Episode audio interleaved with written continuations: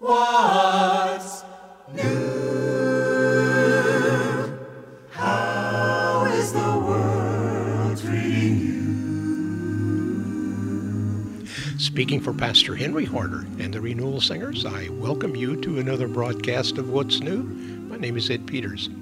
We return today to Matthew chapter 6, moving on to verses 19 through 24.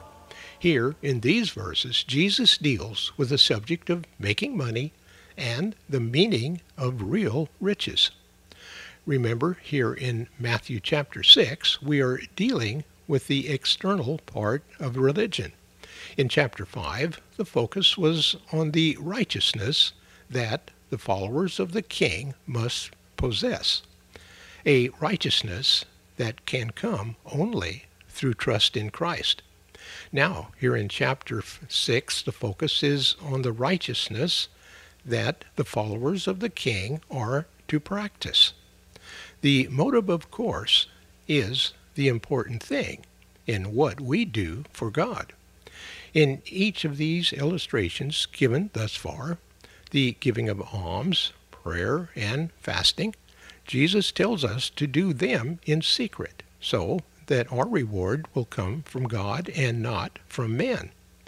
Now, here in chapter 6, verses 19 through 24, Jesus turns to the subject of making money. We will begin our look at these verses today and continue in these verses on our next study. Here is what Matthew writes Don't store up treasures here on earth, where they can erode away or may be stolen. Store them in heaven, where they will never lose their value and they are safe from thieves. If your profits are in heaven, your heart will be there too. If your eye is pure, there will be sunshine in your soul. But if your eye is clouded with evil thoughts and desires, you are in deep spiritual darkness. And oh, how deep that darkness can be.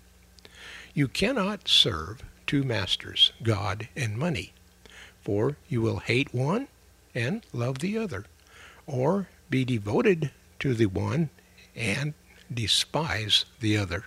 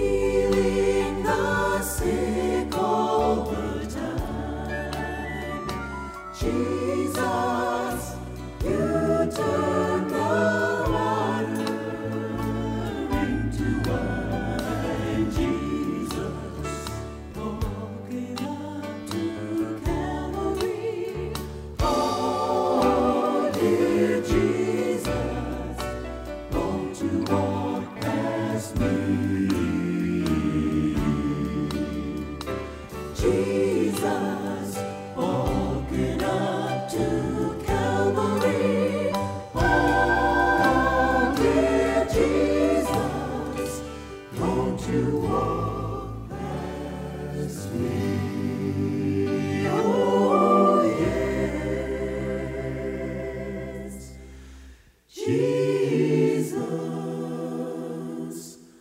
won't you walk past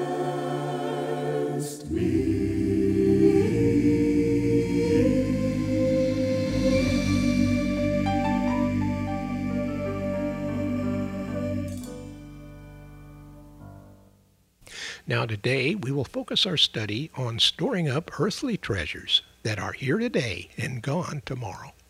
Now, here with our study is Pastor Henry Harder. One of the things that sin has done to us humans is that it has focused us beyond all proportions on earth, on material things. We are earthbound. We make the earth and what it provides and stands for an end in itself. The natural man wants bigger and better barns. Jesus had some incisive things to say about this to his disciples. In Matthew 6 19 to 24, these words of Jesus are recorded. He said, Do not store up for yourselves treasures on earth, where moth and rust destroy, and where thieves break in and steal. But store up for yourselves treasures in heaven, where moth and rust do not destroy, and where thieves do not break in and steal. For where your treasure is, there will your heart be also. The eye is the lamp of the body. If your eye is good, your whole body will be full of light. But if your eyes are bad, your whole body will be full of darkness. If then the light within you is darkness, how great is that darkness? No one can serve two masters. Either he will hate the one and love the other, or he will be devoted to the one and despise the other. You cannot serve God and money. Jesus makes the point that there is more to life than just our short time here on this temporal planet. The Bible does not allow for reincarnation. We will not come back to this earth in some other form. Once we're through here with our physical life, that's it for our stay on this globe. For those of us who take Christ seriously and who have received the gift of his life, we will spend the next phase of our existence in the dimension of eternity, which will include a new earth. Now, Jesus makes two points. First, those things that belong to this planet, this earth, are temporary. And second, those things which belong to the next dimension are eternal. So I focus on the first first. Those things that belong to this plane of existence are temporary. We need to be reminded of that fact. Because under sin, we are tempted to look upon those things and to treat them as eternal. And that's a sad mistake for the Christian. The wealth of earth will one day disappear. Jesus used three examples moth, rust, and thieves. He said that the moth destroys some earth things that we humans tend to hold on to. I saw part of a fashion show a few days ago on television. I was amazed at what people spend huge sums of money on. Actually, some people have their treasure in clothes. Evidently, times haven't changed much. Gehazi, Elisha's servant, wanted to profit from Naaman's healing. What Gehazi wanted was a talent of silver and two changes of clothing. 2 Kings 5:22. In the East in ancient times, part of a person's wealth consisted of fine clothing. I discovered from that TV fashion show that that's still true. One of the things that tempted Achan to sin when Jericho was destroyed at the conquest was a beautiful robe from Babylonia. Joshua 7:21. What some people will do for clothes, then and now. Jesus said, For goodness sake, they're temporary. Moths will get them. Jesus talked about rust. That word refers not only to corroding metal, but also to the damaging effects of mice, rats, mildew, and the like. I had breakfast yesterday with a farmer from the prairies of Western Canada. He told us of a new threat to wheat crops. At precisely a certain time, shortly before harvest, a tiny fly like insect will skim over the tops of the heads of the grain. And it is exactly at that time, with only a day or so, that spraying will eradicate them. Otherwise, they will severely damage the crop. Earth things are temporary. Jesus talked about thieves digging through the wall of a mud house and stealing the treasures hidden while the inhabitants were out. Don't put your trust in earth things. They are temporary and transitory, and you can't take them with you. While there is nothing wrong with wealth here, there is something very wrong with the love of wealth or other material things. This existence here is not an end in itself, it leads to another existence. Material from this plane will stay here. It cannot be transferred to the next, but it can be translated. What is hoarded here is lost, but what is given away is saved. Someone put it this way what we keep, we lose. What we spend, we keep. On the next program of What's New, I'll come to Jesus' second focus in more detail. Namely, that while things of this dimension are temporary, things of the next dimension are eternal. What's best, temporary wealth here or permanent wealth in heaven?